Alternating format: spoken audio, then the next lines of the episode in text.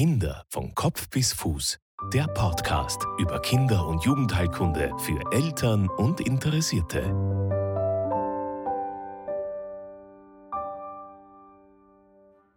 Hallo und herzlich willkommen zur nächsten Folge des Podcasts Kinder von Kopf bis Fuß. Mein Name ist Marlies Haslinger und ich bin Kinderärztin. Als Mutter von zwei Kindern kann ich die Sorgen und Ängste, die man als Eltern durchlebt, sehr gut verstehen. Beim Besuch beim Kinderarzt bleibt oft nicht ausreichend Zeit, um alle Details zu besprechen. Im Internet zu recherchieren führt meist zu noch mehr Verunsicherung. Dieser Podcast bietet eine gute Möglichkeit, um viele Fragestellungen im Bereich der Kinder- und Jugendheilkunde, der Kindergesundheit und des Elternseins in Ruhe zu Hause nachzuhören. Nun zur nächsten Folge.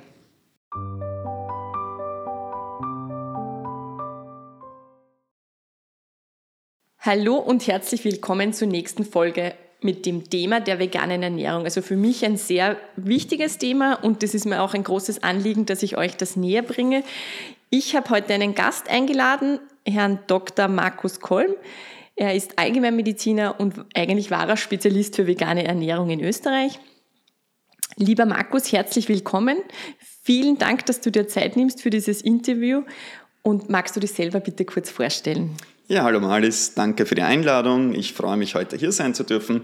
Ähm, wie du schon gesagt hast, mein Name ist Markus Kolm. Ich bin praktischer Arzt und auch praktizierender Notarzt und ich lebe selbst seit einigen Jahren vegan und äh, bin auch in der Ordination immer wieder als beratender Arzt bei veganer Ernährung tätig. Ich darf unter anderem auch immer wieder mal Vorträge für die Vegane Gesellschaft Österreich halten und hier zu dem Thema der veganen Ernährung aufklären.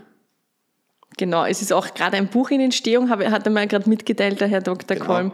Äh, das ist, glaube ich, auch ein wesentlicher Schritt in die richtige Richtung, genau. Äh, nun zum Überblick der Folge. Zu Beginn möchte ich über die Geschichte, auf die Geschichte eingehen des Veganismus. Ein wesentlicher Part wird sein die Beweggründe, warum ernährt man sich vegan. Für mich als Kinderärztin natürlich die gesundheitlichen Aspekte. Einerseits, was sind kritische Nährstoffe bei veganer Ernährung?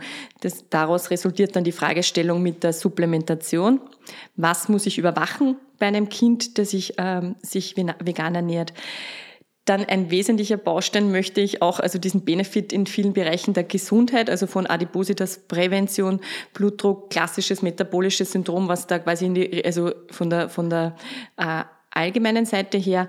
Und abschließen würde ich gerne noch mit Beispielen, ja, äh, wie so eine Ernährung ausschaut, weil da gibt es ja quasi diesen, diese Grain, Green, Grain and Bean und dass man da vielleicht einfach wirklich ein paar Tipps und Tricks äh, einfach mitgibt, was ja auch immer wieder gibt, also es muss sich nicht jeder vegan ernähren, ja, das wollen wir überhaupt jetzt nicht erreichen, aber einfach wirklich viel Aufklärungsarbeit. Was ich auch immer schön finde, ja, ist zum Beispiel diesen veganen Monat, also das ist was, wo man immer sagt, man kann einmal eine, einfach mal was ausprobieren und das heißt ja noch überhaupt nichts, ja. Äh, genau. So, lieber Markus, wie schaut die Geschichte des Veganismus aus? Was, wann, seit wann, also auf was geht das zurück, beziehungsweise wann waren dir die ersten ja, ähm, eine gute Frage, eine komplexe Frage. Die Geschichte des Veganismus geht, soweit ich mich jetzt mal erinnern kann, eigentlich schon recht lange zurück. Ähm, soweit ich weiß, wurde ja auch in einigen indischen ähm, Religionen, Buddhismus, Jainismus, ähm, das Konzept der Gewaltlosigkeit aufgegriffen. Ähm, das besagt eben, dass keinen Lebewesen geschadet werden soll und das spiegelt ja auch sich dann in vielen Ernährungsweisen wider, sprich eben keine Tiere getötet werden für den menschlichen Verzehr. Ähm, ich glaube, diese, diese tierethische äh, Motivation in den großen Religionen geht circa 500 Jahre vor Christus zurück ähm, und hält bis heute ja auch an. Also in Indien ist, ist ja der Vegetarismus, Veganismus relativ weit verbreitet. Da leben circa 70 Prozent der Bevölkerung vegetarisch-vegan. Ähm, in unseren Breitengraden in Europa ist die Geschichte zwar ähnlich lange, es gab ja da auch einige griechische Philosophen, ähm, ich glaube Pythagoras war das, der auch ähm, aus tierethischen Gründen auf Fleisch verzichtet hat oder Fleisch aus seinem Speiseplan gestrichen hat. das hier in Europa ist es so, dass an sich ähm, im Laufe der Geschichte der Fleischverzehr dann wieder ein bisschen an Stellenwert gewonnen hat. Ist nicht durchgehend bis aktuell eben so, dass äh, eine vegetarisch-vegane Ernährung praktiziert wurde bzw. wird. Es ist eher dann ein Phänomen der Neuzeit. Äh, in, in Europa ist so, dass mit der 68er Bewegung ja auch dann die ähm, industrialisierte Tierhaltung kritisch betrachtet wurde und jetzt in Neuzeit erfährt das Ganze sowieso eine Renaissance aufgrund eben sozialer Medien, wo dieses Thema immer wieder aufgegriffen wird und auch aus ökologischer Sicht eben wieder zunehmend in den Fokus der Aufmerksamkeit gerät, weil ja auch ähm, uns allen bewusst ist, dass tierische Produkte mit einem hohen Ressourcenverbrauch in Verbindung stehen. Das ist eigentlich eine wunderbare Überleitung zur, zur, zur nächsten Frage, wo einfach darum geht, was sind die Beweggründe? Du begleitest viele, viele Menschen, die sich eben vegan ernähren. Du selber bist vegan. Was ist da quasi, wo, wo fangen die Beweggründe an, wo hören sie auf? Ja, ähm, der häufigste Beweggrund, der genannt wird, ist der tierethische Beweggrund. Die Leute ähm, reduzieren ihren Konsum an tierischen Produkten eben aufgrund tierethischer Überzeugungen. Man möchte halt keinem Tier schaden. Auch hinter Tiermilchkonsum steckt ja auch ein gewisses Leid, das Leid der Milchkühe. Eine Kuh kann ja auch nur äh, Milch geben, wenn sie ein Kalb geboren hat. Kälber werden ja dann äh, der Mutterkuh entrissen und wenn es sich um männliche Kälber handelt, werden sie nach sechs Monaten geschlachtet und als Kalbfleisch verkauft. Weibliche Kühe landen ebenso in der Milchindustrie, nimmt die Milchleistung nach circa fünf Jahren ab, wird auch eine Milchkuh geschlachtet, ähm, weil sie dann einfach für ähm, den Tierhälter, den Bauer nicht mehr profitabel ist. Die normale Lebenserwartung beträgt circa 20 Jahre, also man sieht, auch hinter Milchkonsum steckt relativ viel Tierleid. Und natürlich beim Konsum von Fleisch ist eh klar, dafür muss ein Tier sterben, vor allem in der, also in, in, in der äh, industrialisierten Tierhaltung ist es so, dass da oft relativ viel auf Gewinn aufgebaut ist. Die Tierhaltung ähm, mangelt oft an Qualität, einfach steckt relativ viel Leid dahinter. Also der tierethische Grund ist sicherlich der häufigste. In weiterer Folge, beziehungsweise was ich selbst in der Praxis auch erlebe, Personen in höheren Alter stehen dann gesundheitliche Gründe im Vordergrund.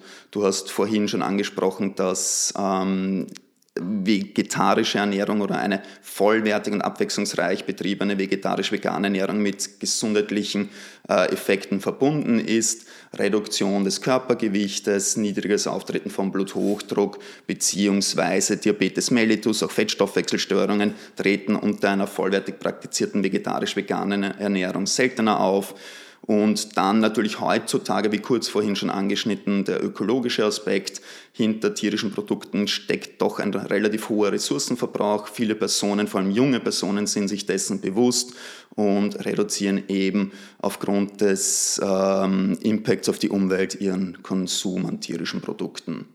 Nun zu den gesundheitlichen Aspekten. Ja, es gibt ja quasi Nährstoffe und da ist vielleicht auch ganz wichtig, da gibt es ja eine wirklich eine wesentliche Studie, wo man einfach gesehen hat, wenn Kinder ernährt werden omnivor, also omnivor nennen wir Kinder, die einfach alles zugeführt bekommen, dann verglichen mit vegetarisch ernährten Kindern und vegan ernährten Kindern, äh, an der, die Nährstoffversorgung. Was ist quasi von veganer Seite jetzt als kritisch zu betrachten? Welche, welche, also quasi von Eiweißzufuhr über, über ähm, einfach Nährstoffe wie Vitamine beziehungsweise auch ähm, Mikronährstoffe, Mineralstoffe, auf die dann zu achten sind. Ja, ähm, also im Prinzip würde ich da bei Kindern, aber auch generell bei Erwachsenen und Jugendlichen ein ähm, bisschen unterscheiden. Es gibt Nährstoffe, die sind unabhängig der Ernährungsweise kritisch oder können als kritisch betrachtet werden. Das betrifft eigentlich unabhängig des Alters Calcium, auch Jod, Vitamin B2, Vitamin D und unter anderem auch Selen. Dies, das können kritische Nährstoffe unabhängig der Ernährungsweise sein. Bei vegetarisch-vegan ernährten Kindern, Jugendlichen und auch Erwachsenen zählt natürlich Vitamin B12 auch dazu. Ähm, die Versorgung mit den langkettigen Omega-3-Fettsäuren namens EPA und DHA kann auch als kritisch betrachtet werden. Äh, Vitamin D zählt, wie vorhin erwähnt, auch zu den kritischen Nährstoffen, aber bei Vitamin D ist, wie vorhin gesagt, ähm, zu erwähnen, dass das unabhängig der Ernährungsweise ein kritischer Nährstoff ist und Jod, Vitamin B2 stellen natürlich auch oder können kritische Nährstoffe im Bereich der veganen Ernährung sein. Aus einigen Arbeiten, weil du vorhin Proteine erwähnt hast, aus einigen Arbeiten wissen wir, dass die Proteinzufuhr eigentlich auch bei vegetarisch vegan ernährten Kindern nicht problematisch ist. Das hat sich zum Beispiel bei der Veggie Diet Studie ähm, gezeigt, dass auch Kleinkinder sogar über den Empfehlungen selbst bei vegetarisch-veganer Ernährung liegen. Und da muss man dazu sagen, dass auch eine ähm, Proteinzufuhr in Höhe der Referenzwerte gesundheitliche Vorteile hat und auch eine zu hohe Proteinzufuhr nicht besser ist. Das wissen wir aus einigen Arbeiten, dass eine zu hohe Proteinzufuhr in jungen Jahren ja auch später mit Übergewicht vergesellschaftet sein kann. Da gibt es die Donald-Studie aus Deutschland oder auch eine englische Studie, die besagt, dass wenn Kinder zu, eine zu hohe Proteinmenge mit 12 beziehungsweise, ich glaube es waren 24 oder 48 Monate, ähm, wenn die in diesem Alter eine zu hohe Proteinmenge zu zugeführt bekommen, zugefüttert bekommen durch die Eltern oder selbst eben diese Nahrungsmittel zuführen, dass dann später mit zum Beispiel sieben Jahren eine höhere Wahrscheinlichkeit für äh, Übergewicht ähm, auftritt.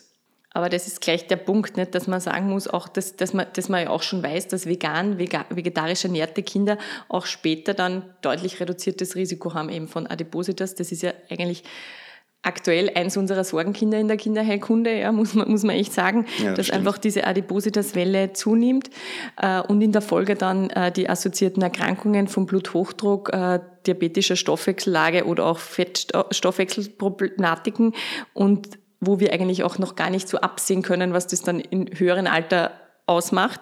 Also das wissen wir ja mittlerweile auch, oder? Dass vegan ernährte Kinder genau. da deutlich reduziertes Risiko genau. haben ein Punkt vielleicht, also weil du das Kalzium angesprochen hast, Osteoporose, wenn wir vielleicht auf das kurz eingehen, was gibt es ja. da von Datenlage? Und das ist schon auch immer, ich bin halt immer von allen Seiten konfrontiert, nicht von den quasi vegan ernährten Familien, beziehungsweise auch diesen Gegnerfamilien, nicht? Oder halt gegen, man muss halt immer in alle Richtungen gegenhalten, von Osteoporose-Seite.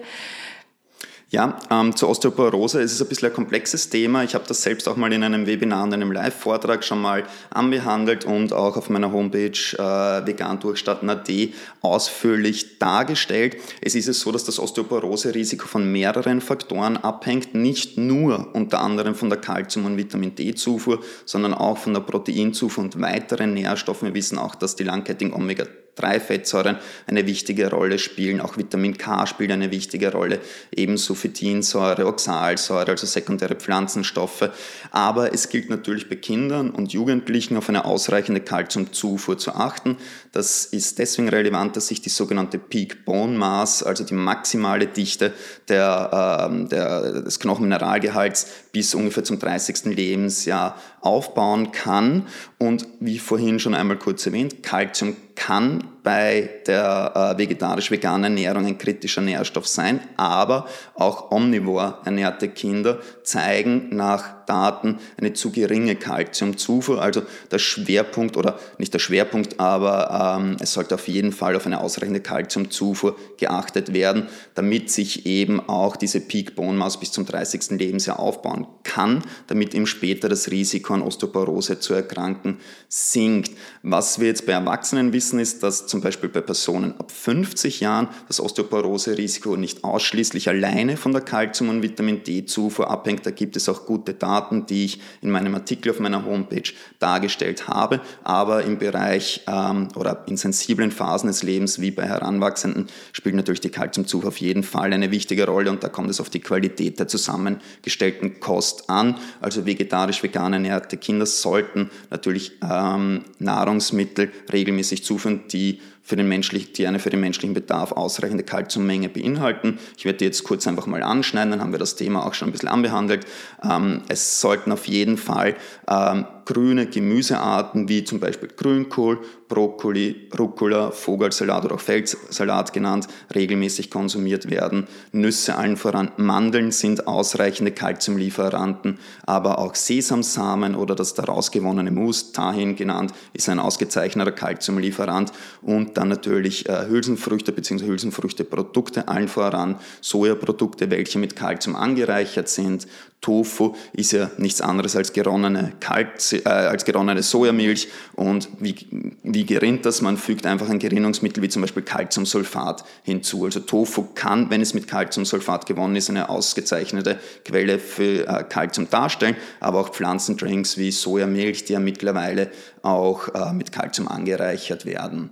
Und natürlich könnte man auch auf calciumreiches Mineralwasser zurückgreifen, ähm, ist dann eh auf der Verpackung auf der Rückseite an sich ersichtlich welche Mineralwasserarten kalziumreich sind. Genau, aber alle Milchen sind ja nicht angereichert. Nicht? Das haben wir genau. heute schon diskutiert, dass halt quasi Biomilchen ja nicht angereichert sind und da man schon eigentlich dann die angereicherten Milchen äh, favorisieren sollte, vor allem gerade bei Kindern. Genau, das würde ich auf jeden Fall, auf das würde ich achten. Da gibt es auch eine Arbeit, deren Name ich jetzt leider vergessen habe, aber die verglichen halt ähm, Pflanzenmilcharten, welche mit Kalzium, Vitamin D, B2 und B12 angereichert sein, äh, sind stellen eine wertvolle Alternative zu Kuhmilch dar. Das ist auch in einer, in einer wissenschaftlichen Arbeit untersucht worden was sie, also das, das haben wir jetzt Calcium, quasi Selen ist ein, ein ähm, Spurenelement quasi, das man substituiert, beziehungsweise eben auch mit der Nuss, Nusszufuhr oder gut abdecken kann, oder? Genau, genau. Also Selen kann im Rahmen der vegetarisch-veganen Ernährung ein kritischer Nährstoff sein. Ähm, Selen ist ein Mineralstoff, welcher unter anderem für Enzyme notwendig ist, die äh, antioxidativ wirken und aber auch Immunsystem stimulierend. Ähm, man sollte natürlich auf eine ausreichende Selenzufuhr achten. Wie kann das passieren? Das kann unter anderem, wenn man jetzt nicht ein Nahrungsergänzungspräparat einnehmen möchte, könnte man äh, täglich Paranüsse konsumieren. Da gibt es jetzt unterschiedliche Daten, wie viel Paranüsse, der, Paran, äh, der Selengehalt in Paranüsse kann schwankend sein Ungefähr empfiehlt es sich zwei bis maximal sechs Paranüsse pro Tag zu konsumieren. Wenn wir jetzt von Kindern sprechen, zum Beispiel im Rahmen der Beikost, würde ich maximal eine halbe Paranuss pürieren und die dann in äh, zum Beispiel den Getreide, ähm, Obst, Gemüsebrei unterrühren dass das Kind mit Selen versorgt ist. Wenn man auf Nummer sicher gehen möchte, dann sollte man ein Nahrungsergänzungspräparat ähm, dem Kind oder auch sich selbst zuführen und äh, mit definiertem Selengehalt. Das ist ja immer total spannend, oder? Der eine sagt, na, er will lieber seine Tabletten und weiß genau, was da drinnen ist, und der andere sagt, na, der möchte es so normal wie möglich einfach supplementieren. Das ist schon spannend und da ist eigentlich, genau. sind keine Grenzen gesetzt. Ne? Genau. Da kann man, also, wichtig ja. ist, dass das zugeführt wird. Wie schaut es mit Jod aus? Also Jod ist ja auch so ein kritischer Stoff quasi, der ja, Jod ist unabhängig der Ernährungsweise ein kritischer Nährstoff, liegt eben daran, dass unsere Böden in Mitteleuropa jodarm sind. Jod ist wasserlöslich, wird über das Regenwasser in Flüsse und, und Seen ausgewaschen, gelangt irgendwann einmal ins Meer. Deswegen sind unsere Gewässer auch jodarm arm. Es reichert sich ja dann vor allem im Meer an. Wie können wir jetzt Jod zuführen? Die einfachste Möglichkeit ist, indem wir jodierte Speisesalz verwenden. Ähm, sollten nicht mehr als 5 bis 6 Gramm ähm, jodierte Speisesalz pro Tag verwendet werden, weil sonst einfach die Natriummenge zu hoch ist. Das könnte wiederum den Blutdruck ansteigen lassen. Aber wenn gesalzen wird, dann bitte auf jodreiches Speisesalz zurückgreifen. Sonst haben wir noch die Möglichkeit, auf jodreiche Algen oder Algenprodukte zurückzugreifen aber da Achtung, der Jodgehalt bei den Algen kann stark schwankend sein. Ähm, es empfiehlt sich hier eher auf Algenarten der Sorte Nori zurückgreifen. Nori ist eine Algenart, die für Sushi und Maki verwendet wird, gibt es aber auch gemahlen als Flocken und äh, Nori-Algen gelten als eine Algenart mit moderatem Jodgehalt, sodass es zu keinen Überdosierungen kommt. Ähm, hier könnte man zum Beispiel ein Gramm Noriflocken pro Tag über den Salat streuen oder über Grillgemüse oder sonst auch in, in, äh, als Jodpressling sozusagen zuführen. Jodpresslinge sind einfach aus Algen gewonnene ähm, Presslinge mit definiertem Jodgehalt. Also auch das stellt eine gute Möglichkeit dar gerade am Anfang im Beikostalter sagen wir natürlich salzfrei und genau. da ist dann quasi diese Algen, das Algenpräparate eine gute Möglichkeit. Genau, da wären Algenpräparate eine Möglichkeit. Im Rahmen der Beikost würde ich 40 bis 50 Mikrogramm auf jeden Fall zuführen, dass das Kind ähm, mit Jod versorgt wird. Ein bisschen eine, eine gewisse Jodmenge wird ja auch noch über die Muttermilch ähm, zugeführt und die fehlende Differenz auf die, sagen wir jetzt mal empfohlen, 80 Mikrogramm im Kleinkindalter, sollten halt über Jodpresslinge oder eben dann über Noriflocken, aber da muss der Jodgehalt auch wirklich definiert auf der Verpackung draufstehen, damit es auch hier nicht zu Über- oder Unterdosierungen kommt. Vitamin D, da gibt es ja quasi schon eine eigene Folge, wo ich auf das Vitamin D explizit eingegangen bin. Das ist ja quasi ein Termin, das, das quasi substituiert werden muss, eigentlich lebenslang, weil es vegan ernährt, äh, vegan ernährt oder vegetarisch ernährt. Ähm, da gibt's klassisch diese Tropfen, diese aktuell empfohlenen Tropfen sind ja nicht vegan, also die, die klassischen ähm, Oleovit-Tropfen, die wir standardmäßig einsetzen. Was kannst du da an Präparaten empfehlen, beziehungsweise äh, von, von der Menge her 800 internationale Einheiten werden als tägliche äh, Dosierung empfohlen? Genau, also bei Erwachsenen wären 800 internationale Einheiten empfohlen. Aus Erfahrung weiß ich, dass das auch unterdosiert sein kann bei Erwachsenen. Vor allem Personen mit erhöhtem Körpergewicht haben einen höheren äh, Vitamin äh, D-Bedarf. Ähm, bei Kleinkindern sind, wie du weißt, 10 Mikrogramm circa empfohlen. Das wären halt dann die 400 internationalen Einheiten. Ähm, hier würde ich auf ein veganes Vitamin D-Präparat zurückgreifen. Es gibt ja mittlerweile auch einige vegane Vitamin D3-Präparate, nicht nur D2, sondern auch D3-Präparate sind an sich äh, in Reformhäusern oder auch in Apotheken erhältlich. Ähm, Vitamin D ist ja unabhängig der Ernährungsweise ein kritischer Nährstoff, hat sich in einigen Arbeiten gezeigt. Auch in der Veggie Diet Studie waren ja nicht nur die vegetarisch-vegan ernährten Kinder ähm, oder zeigten nicht nur die vegetarisch-vegan ernährten Kinder einen Vitamin D-Mangel oder eine zu geringe Zufuhr, sondern auch die mischköstlich ernährten Kindern. Also ich rate generell allen Personen von Oktober bis März Vitamin D in zumindest, also ich rede jetzt von Erwachsenen, in zumindest 800 Einheiten pro Tag zu substituieren. Bei Kleinkindern würde ich auf jeden Fall ähm, die ersten zwei, über, also über die ersten zwei Sommer hinweg auch noch substituieren. Ähm, ja, die, ja, vor allem, was man nicht ganz vergessen darf, eben Sonnenlicht, aber die sind ja quasi alle mit Sonnenblocker äh, eingecremt und somit quasi wird auch die Vitamin D-Produktion hintangehalten. Also das macht auf, macht auf alle Fälle Sinn, im Sommer auch genau. Vitamin D zu verabreichen. Vitamin B, Vitamin B12. Äh, das ist natürlich ein, also ganz, äh, ganz klar empfohlen mittlerweile, das wissen wir. Also ich, ich muss ja sagen, ich komme aus einer Spital, also meiner Spitalstätigkeit haben wir, wie so vor 10, 12 Jahren, einzelne Kinder gehabt, ja, die wirklich neurologisch auffällig waren im Rahmen von einem schweren, schweren Vitamin B12-Mangel. Das war so der Beginn, wo das halt wirklich bei uns so populär geworden ist, dass wirklich viele schwangere und auch stillende Mütter dann sich vegan ernährt haben, ja, und die Kinder dann äh, diese Anfangszeiten haben wir halt wirklich als sehr kritisch gesehen, natürlich dann den Vitamin B12-Mangel.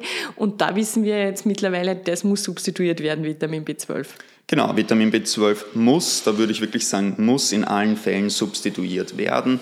Ähm, würde ich, wenn wir jetzt auch von Schwangeren oder die noch jetzt ein bisschen äh, in den Podcast einbauen, ähm, würde ich bereits vor einer geplanten Schwangerschaft äh, substituieren, dass es nicht zu einem Vitamin B12-Mangel kommt. Es kann ja dann wirklich gravierende Folgen haben, würde ich durchgehend während der Schwangerschaft substituieren und auch, da gibt es unterschiedliche Empfehlungen, ich würde auch während dem Stillen dem Kind Vitamin B12, zum Beispiel Tropfen noch zufügen, dass auch hier wirklich eine ausreichende Versorgung sichergestellt ist und allen äh, anderen Personen sollten natürlich sowieso an ihre Vitamin B12-Zufuhr denken. Gibt es unterschiedliche Möglichkeiten, also wenn wir jetzt von Jugendlichen oder Erwachsenen reden, entweder über Tropfen, über Tabletten, über Zahnpasta, da gibt es heutzutage sehr viele Möglichkeiten. Der Vitamin B12-Bedarf bei Erwachsenen beträgt ca. 3,5 Mikrogramm. Man kann sich jetzt überlegen, möchte man das einmal täglich substituieren oder möchte man höher dosiert, dann nur jeden zweiten oder dritten Tag oder gar einmal in der Woche.